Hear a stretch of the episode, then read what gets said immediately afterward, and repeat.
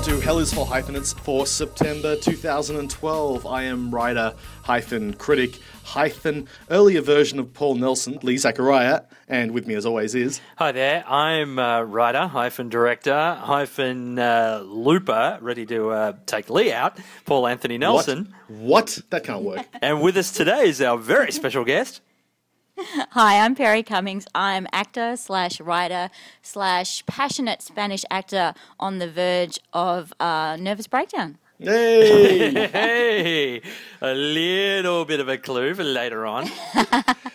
Welcome, Perry. Uh, very happy to have you with us. Thank you. Uh, even if you haven't exactly seen any of the films that came out in September, but that's okay. No, I haven't, so you'll have to tell me what I've missed out on. Well, as we hinted in, in our intro, uh, this month saw the release of Looper, the uh, long awaited third film from Rian Johnson, who did Brick and uh, Brothers Bloom. I, I thought it was a fantastic premise the idea that a hitman, you know, takes out people from the future and then suddenly has to take out his future self. Like, that's the, the idea is you close the loop.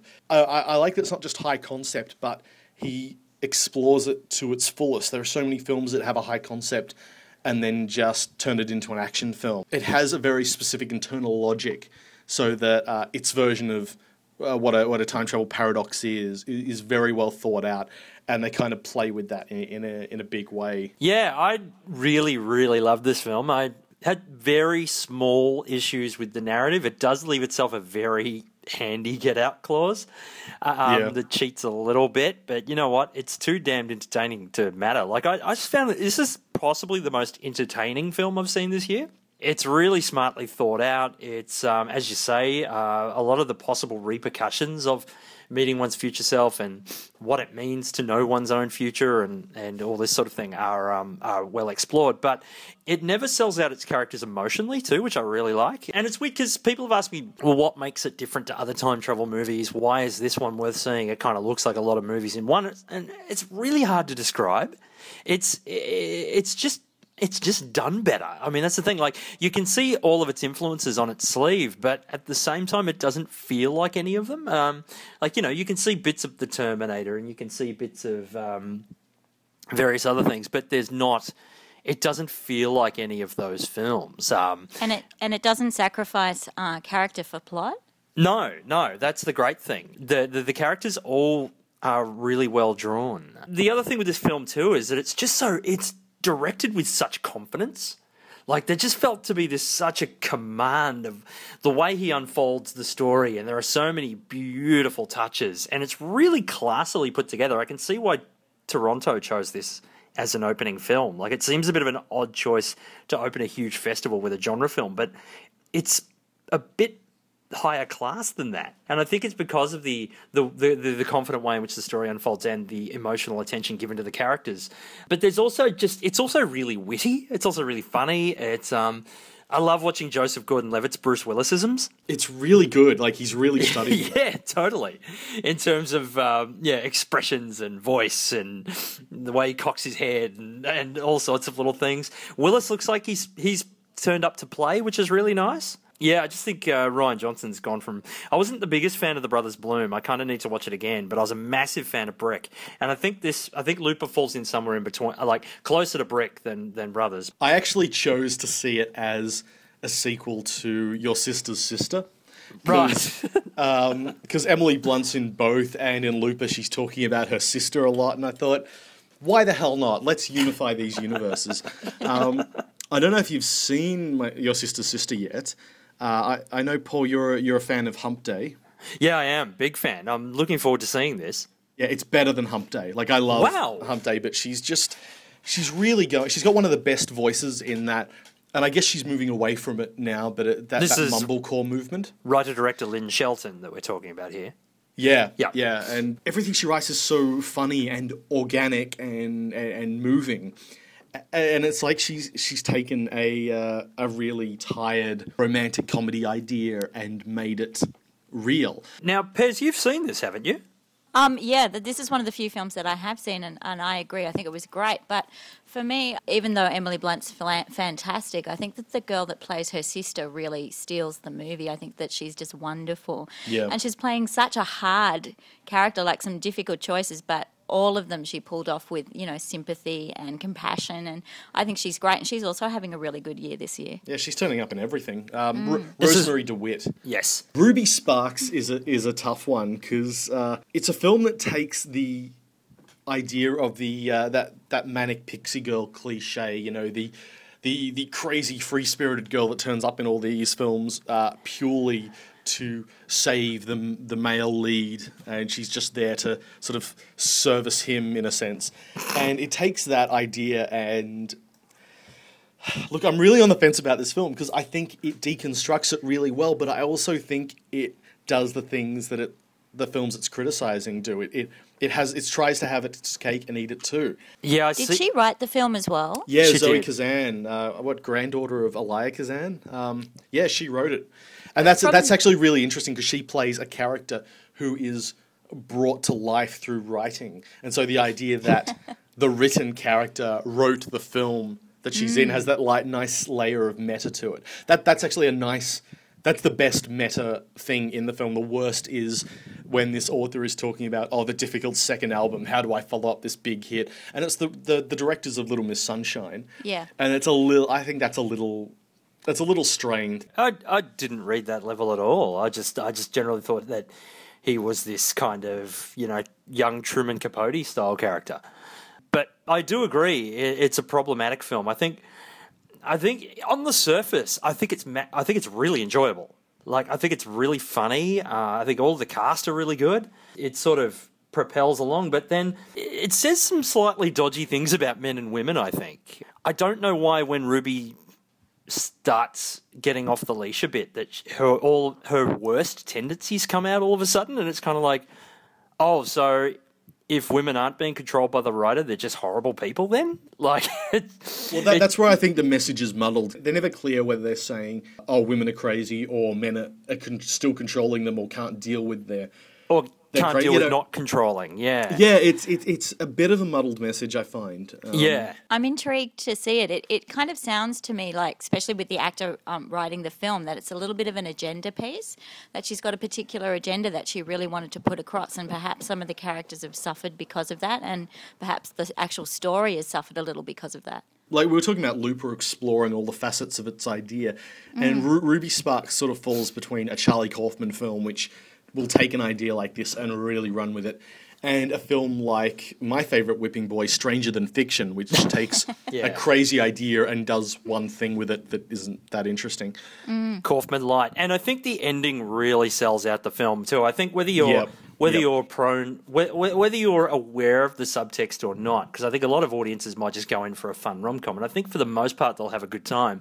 Except for that, yeah, I think the ending will let you down on either level. I think it all the characters get off really easy. Yeah, I agree.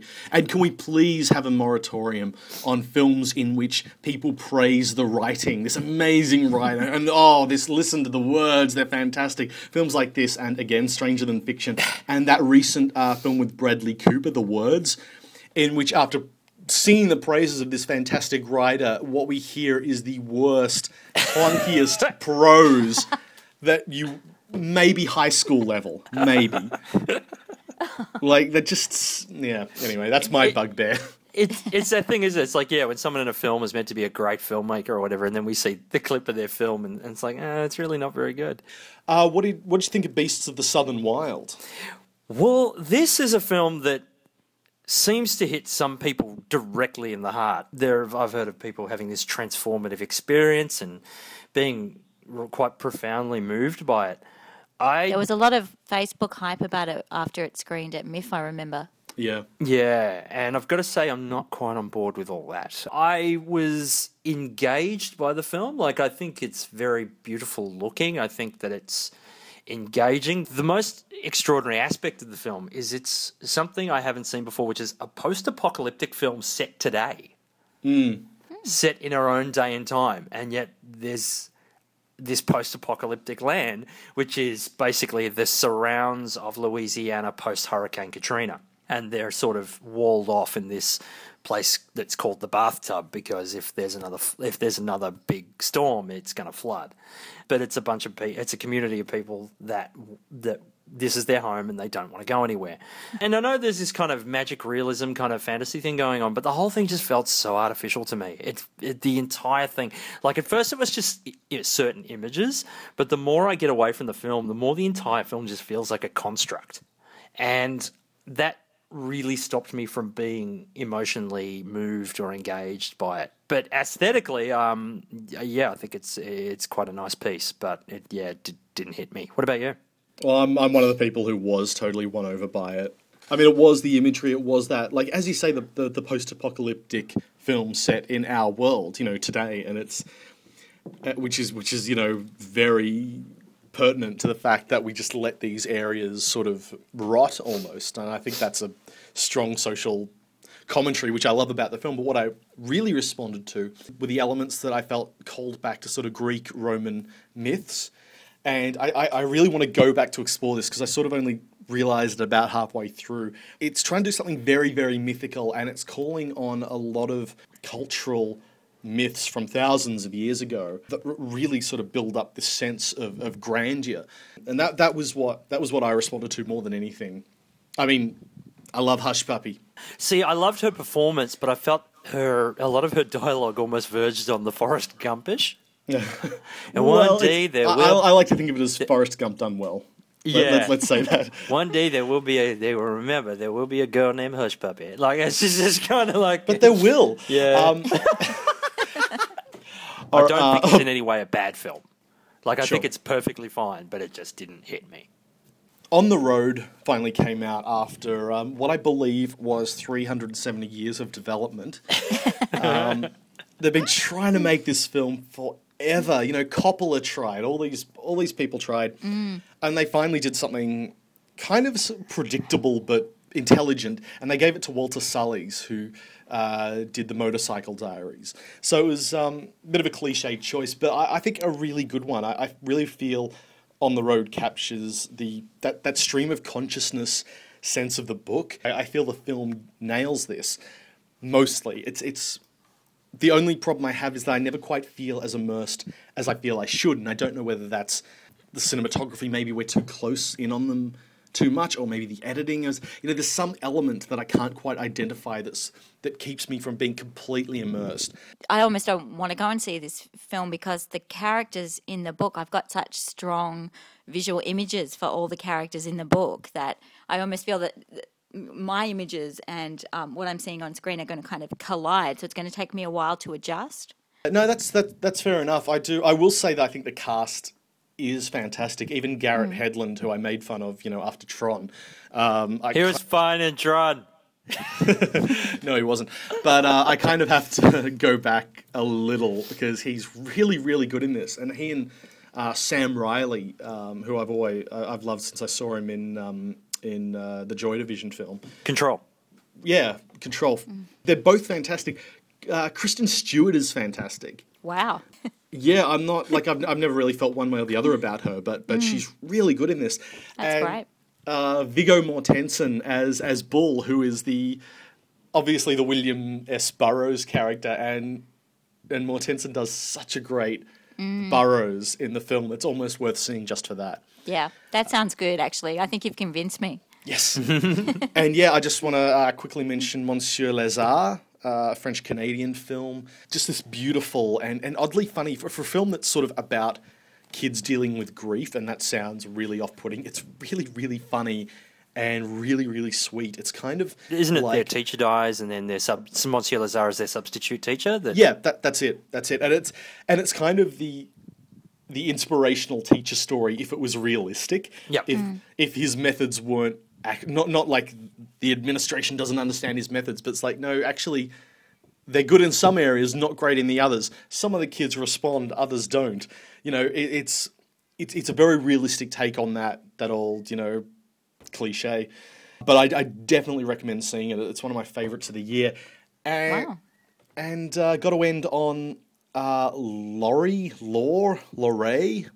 Uh, the, Yeah, the new, uh, the new. I've heard Laura film. as well. Laura. Okay, yeah, it could be that. Um, It's uh, yeah, it's a new film from, from Australian director Cate Shortland, who did Somersault, and it's entirely in German, and it's a post World War II film about the children of of, of uh, Nazis, sort of what happens to them after the war.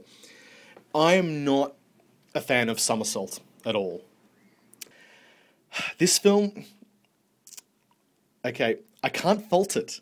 I there's nothing about it that I think she didn't do well, um, as opposed to Somersault, where I can identify the things that I had a problem with. I don't know why I don't like this film, this new one. Is it a bit Um, too self-important? Maybe does it sort of Well, feel? I don't know. I, I, I love I love quite a lot of pompous, self-important films, and and uh, I love unrelenting films. This one's unrelenting, uh, pretty much, and and I, I tend to respond to those.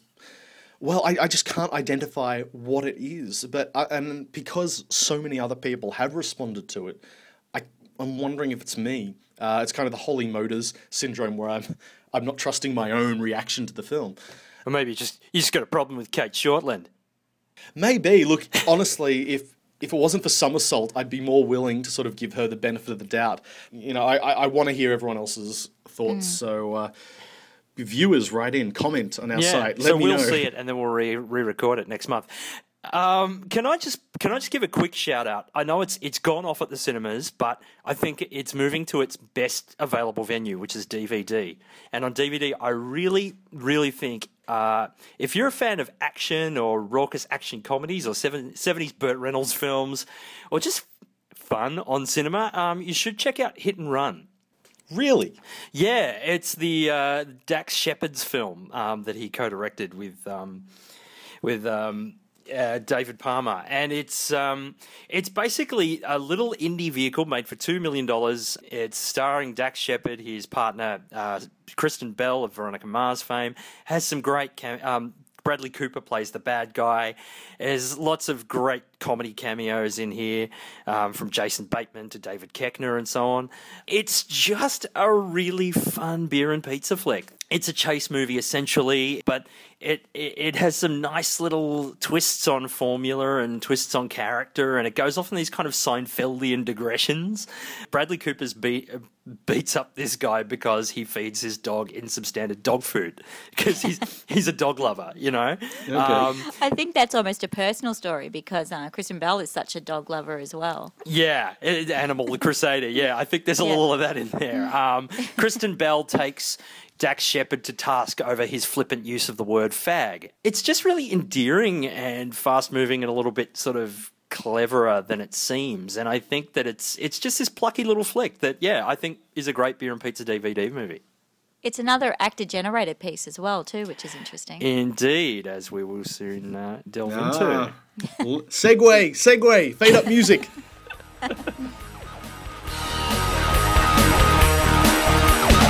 Next month sees the release of the critically acclaimed film Argo, which is directed by Ben Affleck and was just talking about Hit and Run, directed by Dax Shepard. And I just wanted to have a little bit of a look at actor directors, um, which has been a phenomenon for quite some time now. It stretches all the way back to Chaplin, who was probably one of the, Chaplin and Keaton, was one of the first. What do you think, firstly, motivates actors to become directors? And secondly, what do you think that that double duty adds? And it's interesting that we're discussing this because we are. We, we do talk about hyphenates, and an actor director is a classic hyphenate. And yeah, I was just wondering uh, your thoughts on on those two subjects, on yeah, whether what what would motivate the decision and what that adds, and some examples. It's great because you're talking about actors and it's what's my motivation. yeah, yeah. but I think, um, look, I, it's a fascinating topic. What drives an actor to become more involved with um, the filmmaking process, whether that's writing or directing? But specifically, I, I have a little theory about this. I think that there's possibly three types of actor directors. I think that the first type of actor director is the star vehicle. And, you know, you're looking at Laurence Olivier, uh, Kenneth Branagh, perhaps um, Sylvester Stallone. It's very much about their vision of a piece and they put themselves very much front and centre. And virtually Um, every comedy actor director ever ever as well, from Chaplin to Ben Stiller. Absolutely, especially those um, silent guys like Buster Keaton and um, Charlie Chaplin really fall into that. And often they're groundbreakers. Um, you know, they bring uh, uh, new energy. Like if you're looking at comedy or if you're looking at Shakespeare, they bring an exciting new energy and a new direction with them. The second type, I think, is really fascinating, and a lot of the American actors, I think, fall into that. And I think that's the actors that become more interested in the big picture. And you're looking at people like um, Ben Affleck is a really great example of this. I think that as an actor, you don't feel as if you have a lot of control over the whole project and it's wonderful to sit back and to be able to look at the look at the whole project and and put all the pieces together like a jigsaw puzzle i think they're a really interesting category and the third category which is really my favorite are the people that often only make one film and i'm looking at people like gary oldman um, paddy considine is a fantastic example of that where it's an incredibly personal story that they need to tell, um, and they're often not in it. Charles Laughton But is a good that's- one. Yeah, Tim Roth Yeah. with the Warzone, um, uh, uh, Samantha Morton with The Unloved a few years ago. Yeah, it's that one story they're just burning to get out, and it's and it's clearly something that they really, really need to explore, but not necessarily mm. act out. Maybe they're too close to it. I don't know. Yeah, that's a really interesting theory. I heard an actor say years ago, I can't remember who it was, that uh, actors are almost better placed to be directors than directors because actors work with a whole range of amazing directors, whereas directors don't. So you look at someone like Clooney, whose Good Night and Good Luck is, I think, pretty much a perfect Yeah. movie. And he's worked with the Coen brothers, with Steven Soderbergh, with Wes Anderson, with all these amazing directors And Joel Schumacher. and Robert Rodriguez, and and he's uh, and, and so he's he can sort of pick and choose the best of them. Absolutely, and he's um he's a beautiful director, and he'll often play um, secondary roles in his films. So it does look like he's definitely concentrating on the film as a whole. Is the really fascinating thing for him, and putting this together. And same with Warren Beatty's another number two as well, you could say. Um, it's that, yeah, it's like they, they, they become more interested in how the machinery works and then controlling that. And it's not so much about group one, which is like, I think group one's attitude is very much that this is my, this is how I see comedy, or this is how I see Shakespeare, or this is how I see my persona working on screen in terms of Stallone. Like Stallone was used in a lot of thug roles and lots of things. Like, no, this is how I see myself, and it's Rocky, and it's John Rambo, and it's all that kind of stuff. Um, I do find it interesting, and I hadn't really thought about it until this topic was was suggested. That so many actors, like it, I, I actually can't think of too many examples where they've completely gone off the rails. And having said that. I know that there are probably a hundred, but, um, for some reason the one I, that I the- would say perhaps Kenneth Branagh's Frankenstein. Yeah, yeah, but I'm I'm thinking like, or I- I'm thinking debuts. Like his debut was Henry V, Yeah. which is unbelievable. Yeah, which is awesome. cough, And and someone cough, like Dan uh, Aykroyd, cough, Sorry. cough, Dan Aykroyd, cough. Okay, all right, no, that's fair enough. Nothing but trouble. But Oh, uh, but I was thinking of someone like Drew Barrymore who did uh, who did Whip It. Oh, that's and, right. You know, I don't love the film, but it's really, really competent and confident, and I think there's something to be said for having spent so much time on sets and watching the filmmaking process that it must almost Yeah. feel like second nature to them by the time they get behind the camera. And all good actors have a fantastic curiosity as well. So I think that breaking new creative ground is a natural step for a lot of actors. and it's and it's often a way to deliver a passion project to the screen. Like there's something like um, like like uh, Kevin Spacey's directed two films. One just seemed to be kind of an experiment for something to direct, which is Albino Alligator back in the nineties. Oh, yeah. And the other one is a massive passion passion project of him of his called Beyond the Sea. The Bobby Darin. Yeah, because he adores Bobby Darin, and he's like the writer, director, producer, star, trying to play him over thirty years or whatever. Like his first film seems to indicate he's in the second group, and then.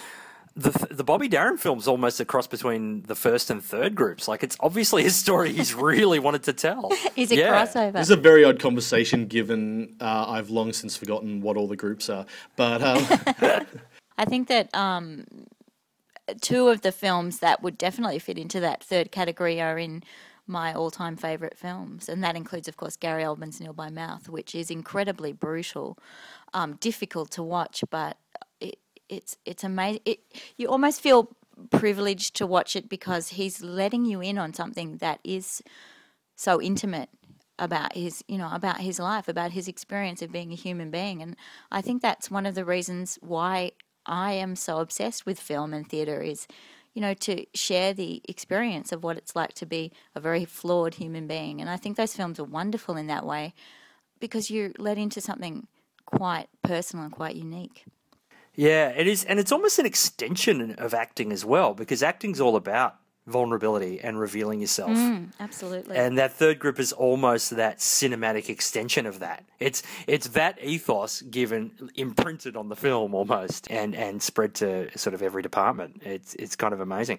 So I think that's one I think that's a thing that actors really lend to the process. One, as you said, Lee, they really lend that sense of competence because they've been on so many sets and witnessed so many talented directors and they've always got in their head, this is what I do differently, this is what I you know And and you do particularly in their first films. It's fascinating what Lee was saying about being on set. You do see them wearing their influences on their sleeves, particularly if you look at Paddy Considine and Tyrannosaur. You're looking at him working so closely with Yeah. Shane yes, Meadows. Yeah.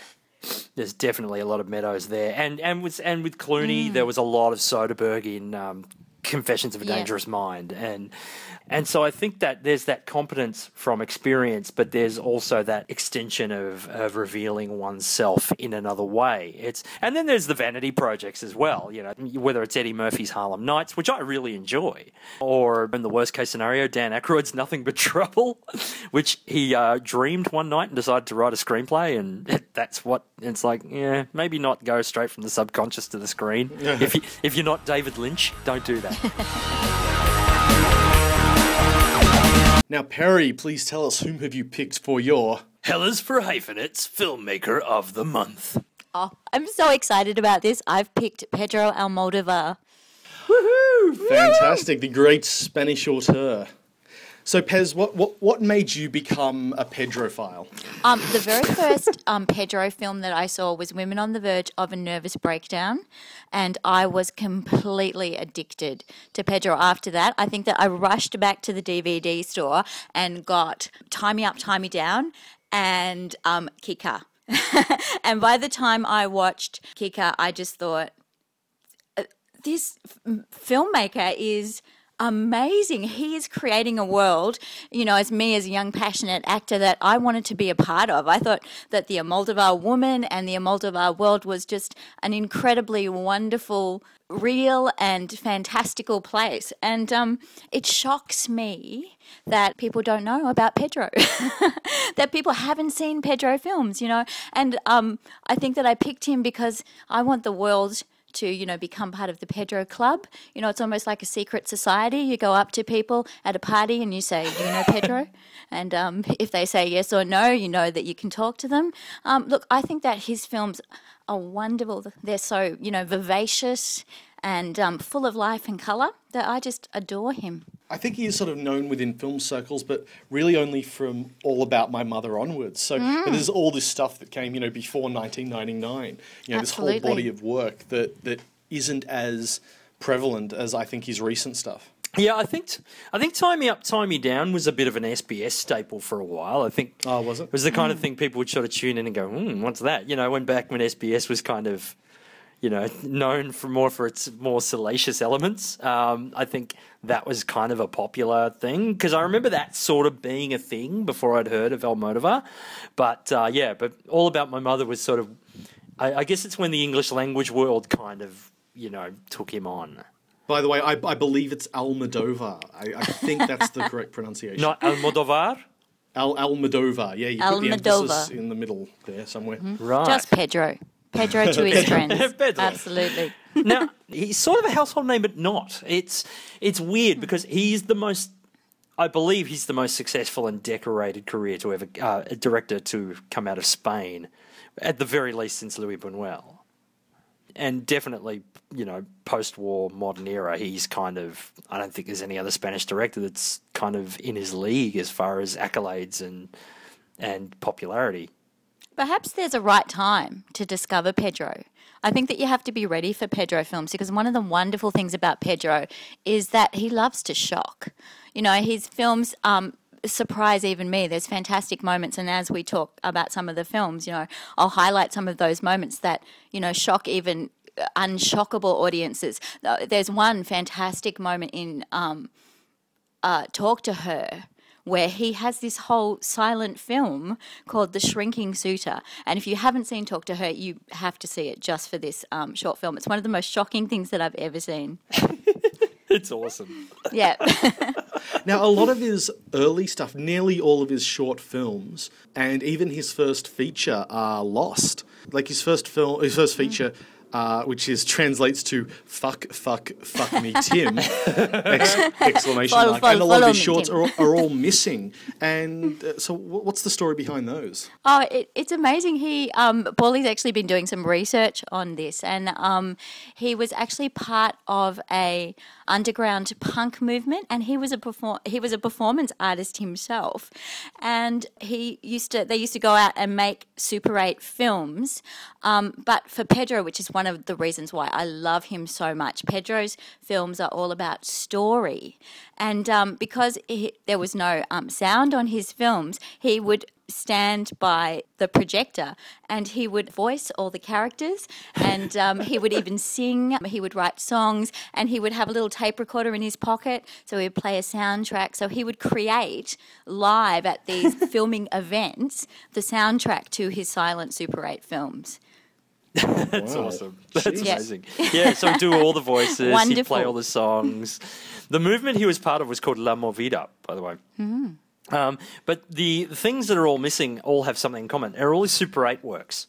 He made 10 shorts and one feature on Super 8, and that's all the lost stuff. And he said because the film was really flimsy and kind of, after being played in Madrid club, bar, uh, bars and clubs, because that's where he used to play his films during the 1970s, they all just kind of degraded and fell apart. And and I think he's still got a copy of "Fuck Me, Fuck Me, Fuck Me, Tim," but he won't. Um, he, he considers it amateurish and never wants it to be shown. And has Well, I've got a surprise for you because I no, no, sorry, I was going to try and do that every month, but no, I haven't seen it. So, Um, so the first available work is his first sixteen, his only sixteen millimeter short Salome. Yeah, which Ah, yes. feels very Pasolini. Yes, it's sort of this irreverent take on a Catholic, you know, sort of Bible tale. But it's surprising. I thought it would be more blasphemous, but it's really not. It just it's very reverent. It just kind of has a lot of fun with it, like Pasolini. exactly. Yeah, and it has that fantastic dance of the seven veils yes, that's just brilliant kind of amazing. She's just making it up as she goes along. and Paulie didn't you say that that was actually his brother Yes, that played the, uh, young boy, which is interesting because he's such a family man, and his brother um, Augustine goes on to produce a lot of his films. Indeed, and he has his mother in cameos. Yes, that that is the most exciting thing. I know that we're going to be jumping around a little bit, but it's fantastic because if you know anything about Pedro's films, one of the major themes that he always comes back to is mothers. And his mother obviously had a fantastic influence on him and um, is very much a part of his life. But in Kika, there's um, a show about, you know, like a, a basically a book group show about discussing books, and one of the characters comes on, and his mother plays the interviewer. And what she says is, she says that my son directs this show, and so he got me this job because it's the only way he can spend time with me. And I just think that's beautiful. You can see there's probably Yeah. a little bit of real life parallel. Yeah, going that was there Pedro's too. real mum. You know the se- the sense I got from uh, his first available feature, which is Pepi, Luci, Bom, and other girls. I think. Mm-hmm. And no, no, in Pepi Luci Bom and women like my mum. It's got Okay, so many translations. I think Pepi Luci Bom, just leave it at that. It's the same time as John Waters is in the States doing his stuff, but this felt more subversive almost. like it, it Mm. Oh, almost makes John Waters look tame. Like he really puts it out there in such a, a casual and embracing uh, manner. And I, I kind of like that. And this is, yeah, again, this is a theme that will go through all of his work. This idea of extremes and uh, very non mainstream ideas of what sex and love are just being totally accepted from the word go. and almost with a puckish kind of pushing the envelope. You know, he, he is a provocateur, but he does it with such a cheeky glint in his eye that there's something about Pedro's, you know, pushing the envelope that we forgive him and think is kind of charming. Like Pepi Luci Bom is so rapey. So, That, yep. so much going. And then yeah, A- As is Labyrinth of Passion. You know, his, Yeah. fir- his first 2 films are kind of, as you say, rapey. Yeah, and you're Yeah. kind of like, mm, don't know about this, but but he's like John Waters in that. I, I think it's interesting you bring up Waters because I got a huge Waters feel from his first couple of films, because there is that sexual abandon and that perversion, and yet it's seems complete. It's coming from an innocent place. It seems like it's coming from a place of just innocent expression and. There, there's an ebullience to it, and and you know the rapists get their their just desserts. Mm-hmm. On the rape thing, I, I want to sort of connect that to Tie Me Up, Tie Me Down that, that we were talking about before from 1990, mm. which is one of my favourites of his films. But and that's very sort of you know a rape is a big part of that film, Yeah.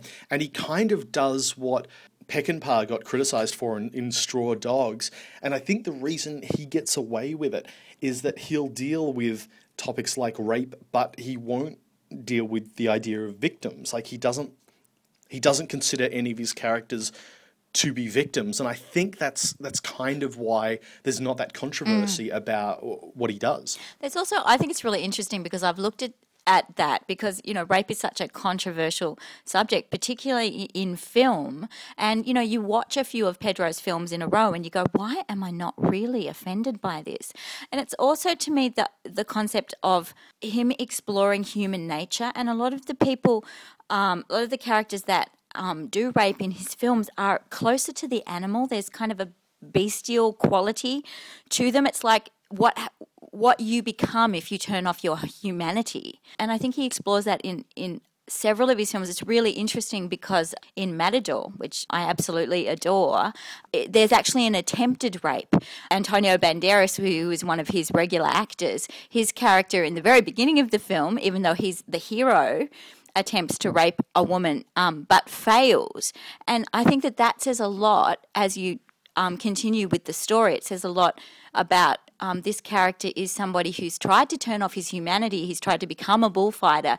You know, he's tried to turn away from what makes him human, but he's failed. And that's the very thing that, you know, makes him good in, in essence. And he doesn't, and, and, and he also doesn't treat that as as a, a rape would be treated in really any other film. Absolutely. Because she completely, the, the woman he tries to rape, completely retains her strength and doesn't seem victimized, whereas he looks diminished afterwards. He is a shell of himself right afterwards. Mm.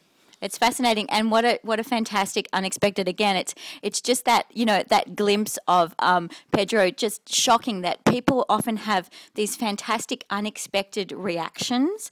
Um, and I know in that when he comes in to confess what's happened, um, the first person he kind of he comes up against is Carmen Maura, who's playing this doctor, and he says, "I've just raped somebody," and she looks at him and goes, "She should be so lucky." so bizarre. He's not afraid to show. no, no, you you just just go, That's "What, what the did she just say?" Labyrinth of Passion really establishes for me, and also in Pepi Bom and all his films, mm. is that Planet Almodovar, his universe, is a place where people don't have filters. It's a world without mm. filters. It's a world where people express their sexuality on based upon impulse. They express their thoughts based upon impulse. Nobody holds anything back. There's no there's no sort of you know longing looks and subtext. There's this is what I think, and you know screw you if you you know if you don't agree. Um, Well, that's um, what I, I don't think he's um. At, at first, I started to think, oh, he's into melodrama, but it's so much more than that. It's like he's taken the idea of the soap opera and just mm. ramped it up like on, on a huge Yeah. thematic mm. scale. Mm. And he, he's really the greatest soap operatist in the world. I think it's interesting actually because uh, a lot of people talk about Hitchcock being a fantastic influence and obviously was, but the other influence that I think is amazing and his plays were considered soap operas of their time and you just look at some of the story devices he uses. He uses twins, he uses disguise, he uses murder, you know, his tragedies, people die. I think that he draws a lot of his stories, you know, it's that Shakespearean story that he's telling over and over again. His stories are fantastic, big, rambling, um, multi-stranding stories that he somehow weaves together and pulls all these strands together, which again is a fantastic Shakespearean trait. I, I think if there is an overarching theme to his work, it's the idea that, and this is from like Labyrinth of, of, of Passion and uh, Law of Desire in '87, all the way through to to his most recent film, um, A Time of Recording, The Skin I Live In, in 2011, is the idea that love is this great melting pot. Like it's all the same thing, whether it's romantic, sexual, uh, familial, platonic. He, he sort of just puts it all into the same tank and says it, it it's all the same. It seems to be a positive the way he's depicting it. It doesn't. He's not. He's not judging anyone, but he is saying that all types of love are the same, which is which is quite daring in itself. Yeah, it is a Absolutely. bold statement. And I like that, that nothing is ever treated as a taboo either um, because of that worldview. Uh, everything's just kind of up for grabs, and even though these characters all operate on impulse, they're unless it's you know unless it's rape, they're never victimized for it, which I like. Um, Yeah, whether they're gay, straight, bisexual, transsexual, it's all you know, it's all perfectly fine, um, which is really quite a nice vision when you think about it. Absolutely. I think that his exploration of love in all its forms is really important. And also, um, I think that the other major theme is his exploration and fascination with the mystery that is a woman. You know, his female characters are amazingly strong and resilient and flawed. It's wonderful to see those depictions of women on screen.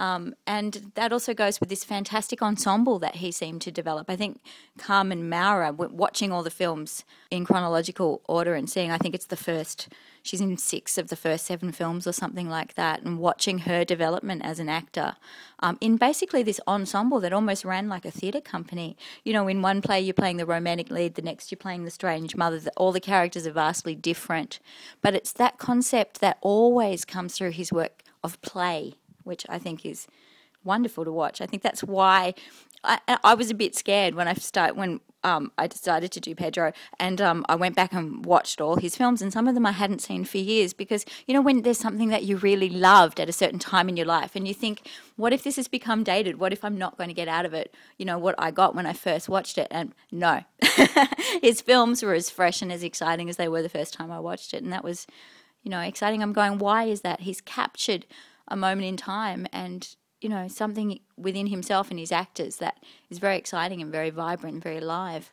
I find that he his reactions to his own films are quite interesting because the two films that he considers failures are 1986's Matador and 1993's Kika. Wow. T- yeah, two, two of my favorites. oh I think kika is probably my all-time favorite pedro film Kika's amazing, Mm. and Matador is this uh, Ah. incredible. So, like, it's it's almost the most thematically rich of all of his films. absolutely I love Matador and as it well. looks so beautiful it just looks it's it's almost over the top in that gorgeous you know the the the, the great swirls of silk and stuff like that but it just looks so gorgeous and what an opening he is a master of openings and that's one of the best Wow, so he, I, I know he's not terribly fond of uh, 1983's Dark Habits either. I think that he'd sort of considered that he was a bit kind of studio mandated on that one, um, even though it's still very him. You know, it's still got that kind of, you know, freewheeling approach to sexuality. It's adorably blasphemous.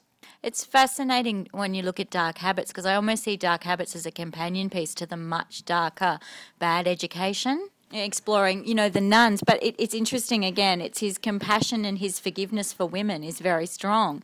In Dark Habits is very light, it's got a happy ending, whereas um, Bad Education is, is a much darker, much more painful film to watch. It's very raw. Well, that's the autobiographical film Yeah. that he, he'd spent years trying to make, I think, and it's and it's so narratively complex. It really he tells the story, and he's not afraid to jump chronologically. He will jump around in order to present you with the story in the most emotionally satisfactory or compelling way, and he he almost makes no apologies for the fact that he's just going to show you the middle and the ending and the start and and yeah, and he does that so well in, in, in Bad Education, which which really enhances the, the story. I think. Absolutely. That uh, is Bad Education is um, one of the films that I almost think you, you need to watch and then give yourself a moment and watch again because I felt myself kind of adjusting. I was, you know, you're so used to the Pedro style, and with this one, he's taken another leap. He's constantly evolving as a filmmaker,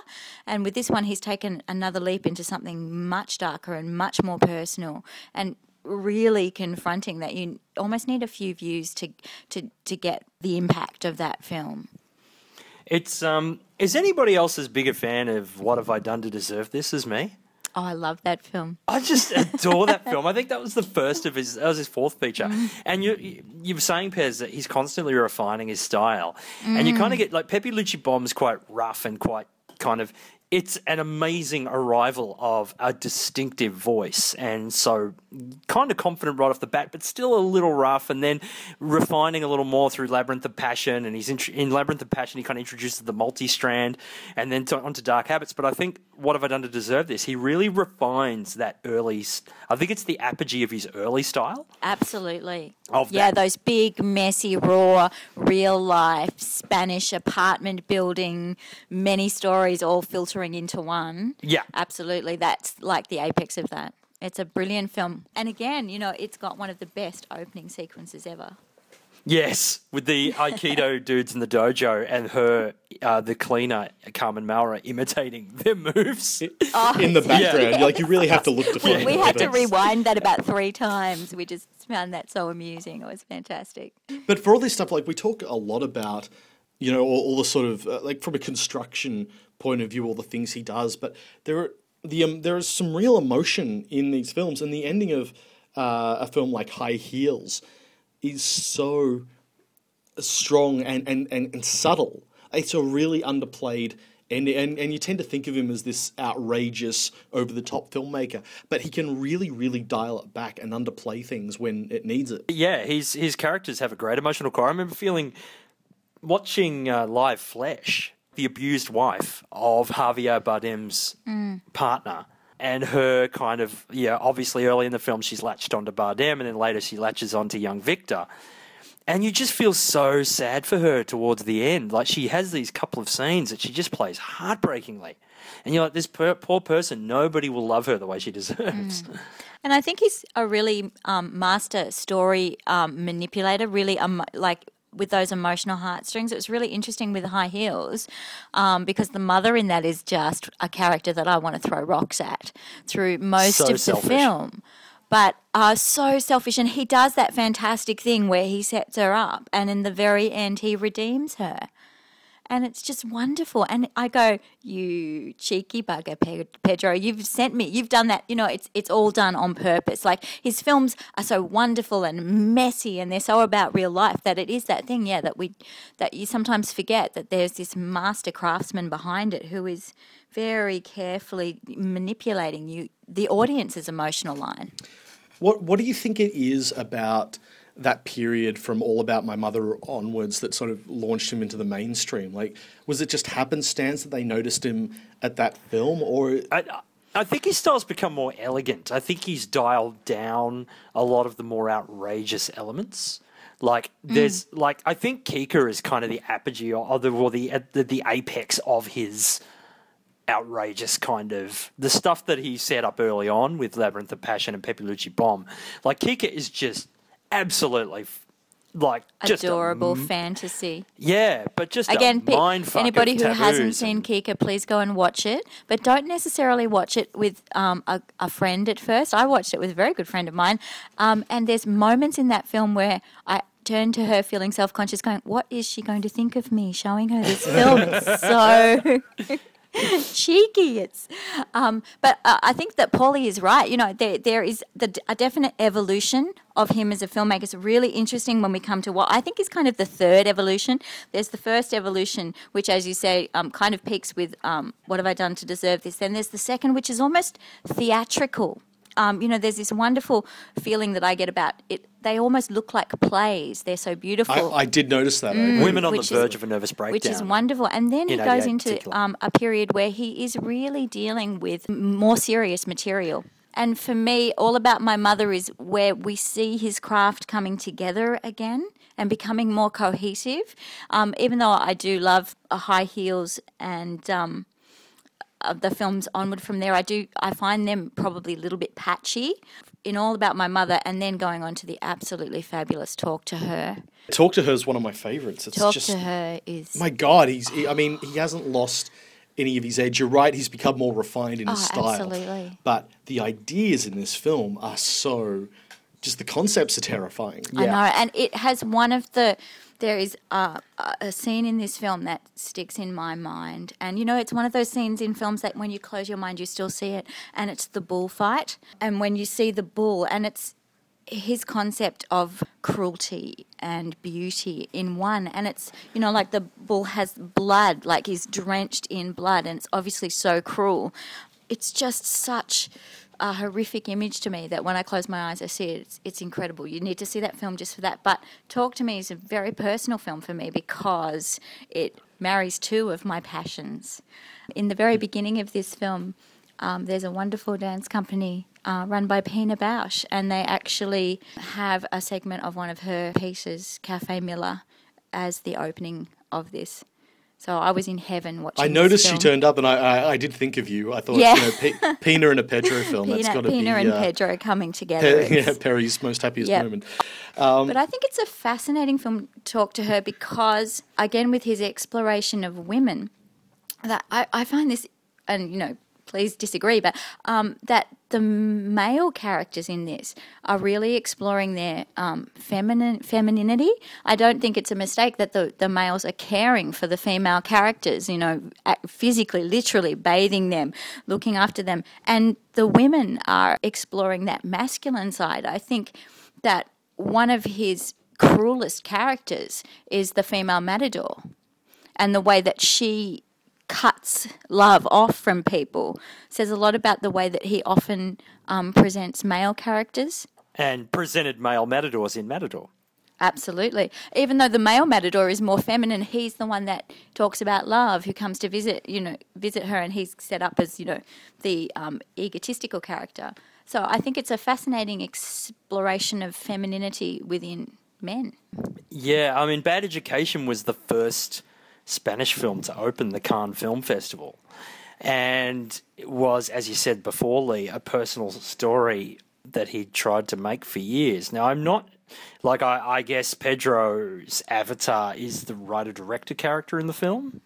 He does the uh, Woody Allen thing of every character is sort of a, a version of him. There's always a director or a writer or a Yeah. writer director or you know. He does a lot of there's a lot of uh, Yeah. his films that where a filmmaker is one of the main characters. Mm. It's like uh, Law of Desire, which seems to be his kind of nightmare. Yeah. um, Yeah. where a writer direct Mm-hmm. a cult writer director in Spain is stalked by a character played by Antonio Banderas who has an obsessive love for him and is kind of crazy and um, and it's it's interesting that theme of imprisonment kind of comes up quite a bit. Because you, you you've got that there in Law of Desire, then you've got Tie Me Up, Tie Me Down, which is possibly the sweetest film ever made about Stockholm syndrome.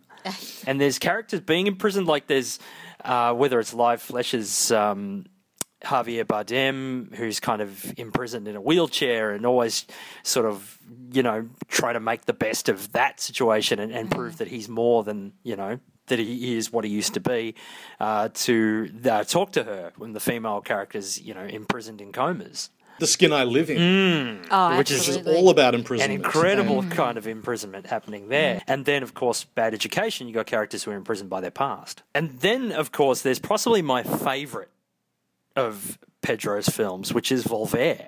It's an incredibly gentle film. I think the wonderful thing that struck me when I first watched uh, was how immersed I was in what it would be like to be Spanish. The film really makes you feel what it would be like to be Spanish, and I think that there's quite. Um, again, I think that Pedro would have drawn on his childhood and you know his experiences of his own family because he did come from quite a small village originally.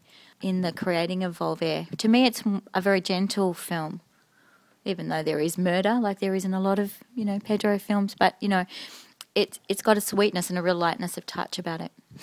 And then we, uh, from there, he goes on to Broken Embraces, which really puts the Hitchcock influence on Front Street. Um, Yeah, and looks and gorgeous. I feel like there is a heavy Hitchcock influence. Like a lot of his films seem to start as these kind of you know mad melo- sort of melodramas, and then end up turning into Hitchcock films. You know, there's usually someone on the run, or someone being hunted down, or someone. I actually also got Godard's uh, Pierrot le Fou oh in yeah, there.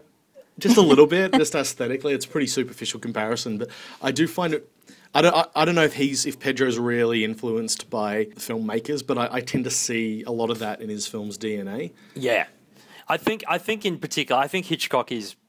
I think he's possibly stated that somewhere. I'm not sure, but there's yeah. Um, but Broken Embraces really puts it out there. Um, but the funny thing is that- that most of Broken Embraces kind of works as a romantic comedy, and yet it doesn't seem like one from outside, and it has a lot of elements that aren't romantic comedy esque, but yet it it is kind of basically what it is, which is some kind of a feat in itself. But then he turns to my other favorite of I think my, my favorites are Volver, um, What Have I Done to Deserve This, and his maiden outing into horror, which is The Skin I Live In. Yes. oh, this is What an a amazing film. film. It traverses Park Chan Wook territory in terms of f- screwed up vengeance plans and and you know, but it's you know it's it's those unmistakable Almodovar riffs on identity and on sexuality and on forgiveness and on um, as you said, Pez. There's a lot of character male characters in his films all the way through are have real control issues. They're always trying to they see a relationship as as something to control. And Yeah. ov- obviously Almodovar's women are often too strong for that and buck against that control. And uh, you know the guys end up kind of getting the just desserts. And and also too you're saying that the where the women in his films have much more of a capacity for forgiveness than men. Yeah. and that's something that's really highlighted in the skin I live in as well Yeah, it's very dark. I to me, um, the skin I live in, I was very excited when I saw this film because I thought this is next stage, Pedro. You really, I really saw the master filmmaker with this film. There's some shots there that are just composed so beautifully. That fantastic shot where the lead character looks in the window and the dress is reflected onto her. You just Yeah. It's just all about theme. Again, there's a very there's a quite a brutal rape in this scene, and I don't think that it's you know a surprise that the character that actually uh, rapes is dressed as a beast. He literally, you know, has no humanity again. and just so luscious and and and stylish and it's really Almodovar's dark side um, and really pared back. So you really get to um, explore all of the elements of the theme and the story that he's telling. Again, in a way, back to Tie Me Up, Tie Me Down, which are, you know, really, in a way, they're stories about two people in a room. Yeah, exactly. It's a, it's again, and it's a very contained setting, and and and those themes of imprisonment back up again. Yeah.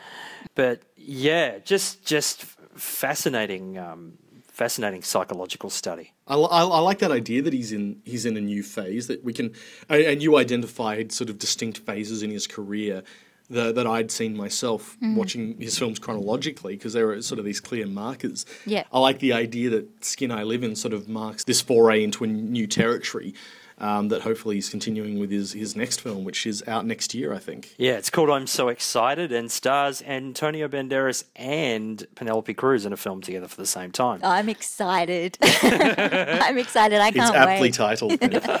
if if you're going back to discover these Almodovar films, check in his early films. I think six of his first seven films he makes cameos that are very amusing.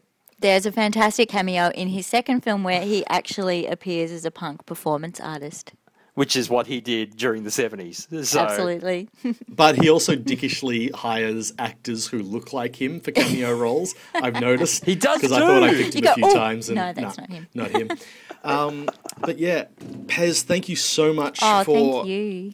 introducing me to so much of his early work. Awesome. Thank you. I'm so glad that you've watched it. And I just want to urge everybody go to your DVD store. Get out a whole heap of Pedros tonight. Sit down, kick back, and um, enjoy. And we'll see the rest of you next month.